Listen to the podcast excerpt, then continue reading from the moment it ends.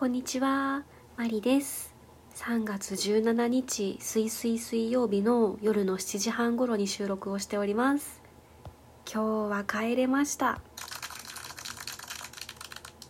うん、もう一回。えー、嬉しかったので2回拍手しました。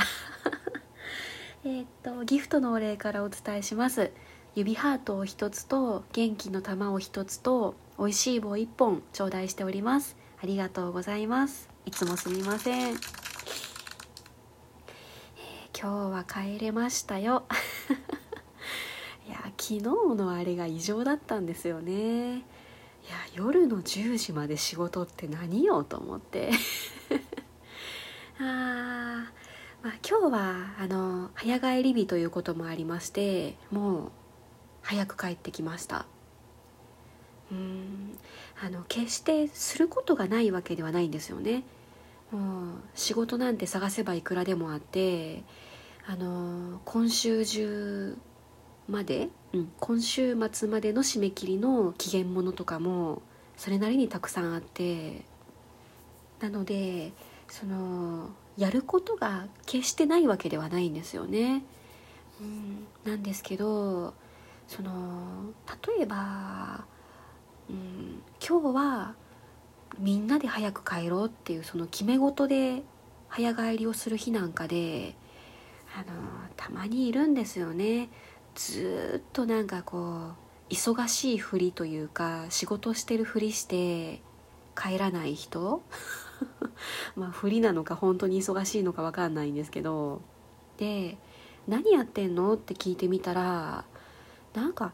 別にそれ今日じゃなくてよくないっていうことやってたりするんですよね。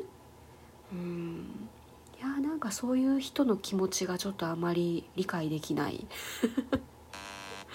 理解できないまで言ったら言い過ぎか。いやでもそのみんなで今日は早く帰ろうぜって言ってるのにその全体の決め事を無視してまでそんなに急ぎじゃない仕事をいつまでもやってそのみんなの帰りを妨げてるっていうのがね本当に理解できないんですよ。うん。なのであの私の中でそういう人は時間外手当が欲しい人なんだなって思うことにしてます。うん、この人は残業泥棒だって。ちょっと言い過ぎか。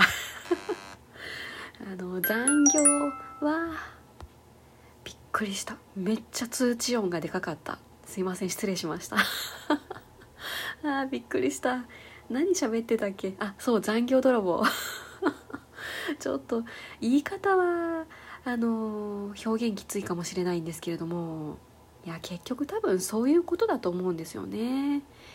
うん。いや私そういう人ほんと無理なんですよ。もうそのね早く帰ってすることもちゃんとするっていうそのスマートな働き方じゃないですけど効率的な働き方をしてる人がもっともっと評価されてほしいなって思うんですよね。うん、でまあ私がやってるのがとにかく割り切る。割り切りが大事。あの昨日みたいに私が本当に遅くなる時っていうのは本当に今日やらないといけないことが溜まってる時なんですよね。もうそのあの今日中に私の手元を離して明日の朝一番で部長の机の上にないとまずいような本当に至急のものだったりとか、うん、そういうものがあった時は遅くまで残ってでも仕事をするようにしてるんですけれどもまあそんな何が何でも残業代つけてまで今日中にやらないといけない仕事っていやぶっちゃけそうそうないんですよ。いやだってねそんな夜の7時とか8時とかに資料を完成させたところで、ね、その部長とかの目に触れるのって翌日の朝なんですよね。えじゃあ別に明日でよくないって思うんですよ。ね。そんなあの今日中にやらないと命取られるような仕事って本当にないと思ってるんで、うん、割り切りが大事。でその割り切って早く帰ってるっていうのをあの周りには自慢するようにしてます、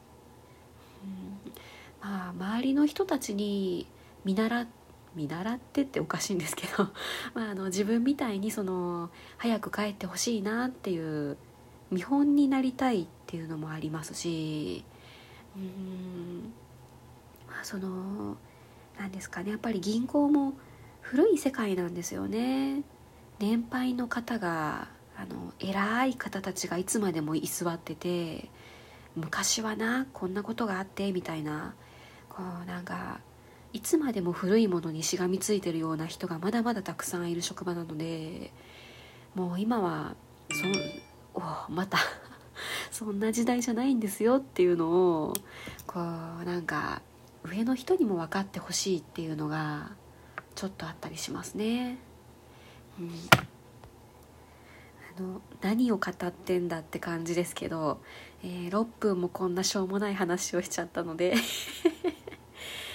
やでも今日本当に眠かったんですよね。めっちゃ眠かったんですよ。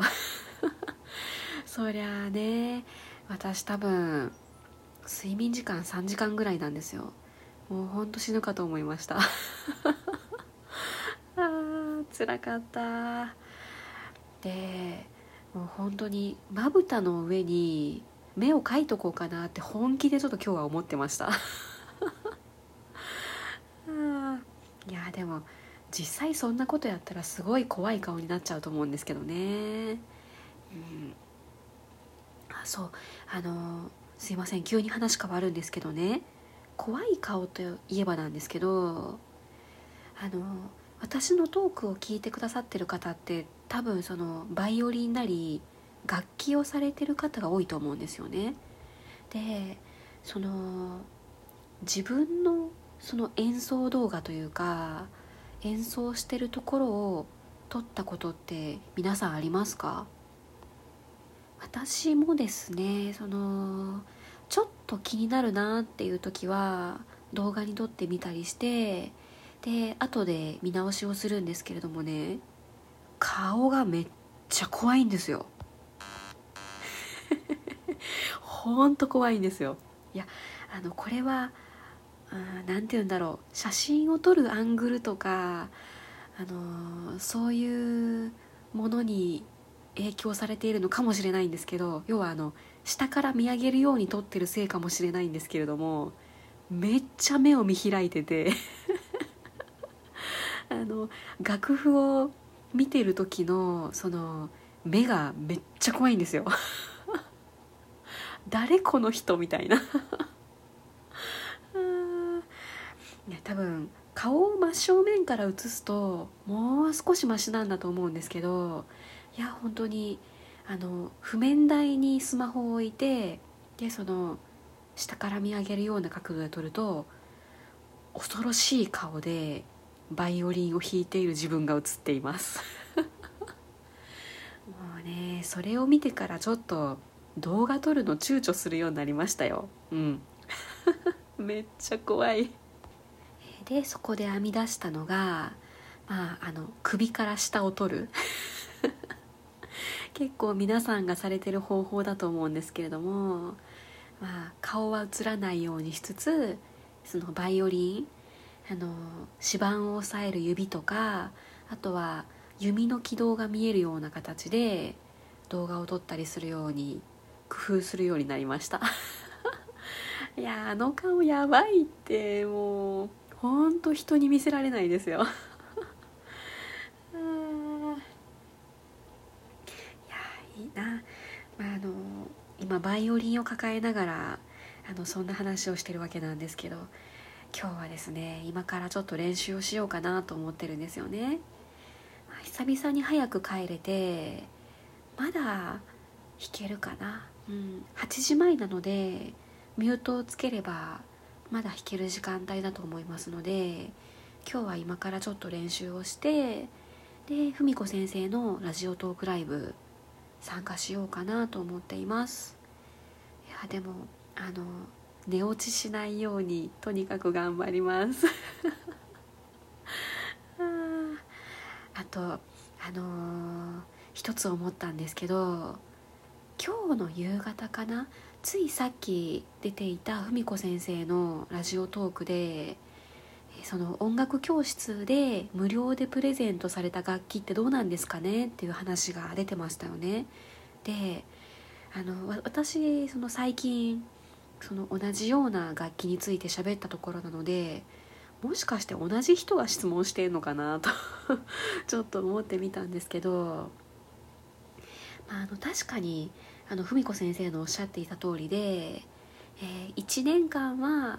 その音楽教室を続けてもらう前提で楽器をプレゼントしますっていう何て言うんですかね交換条件みたいななんかそんな感じになってるんですよね。でまあそれがきっかけでバイオリンを始めて私は良かったなと思ってるわけなんですね。やっぱり楽器がなかったらこんなに興味を持たなかったと思いますしうんであの私なりに一つデメリットを挙げるとするとその音楽教室でプレゼントしてもらった楽器は楽器店では売れません。うんあの例えばメルカリで売るとかあとは人にあげるとかどうしても捨てたかったら粗大ごみに捨てるとか。まああのそういう処分する道はあるんですけど楽器店で売ろうとするとその元々の販売価格がないものなので値段がつけれませんって言われちゃったんですよね。なので私も初代バイオリンちょっと困ってます。マリでした。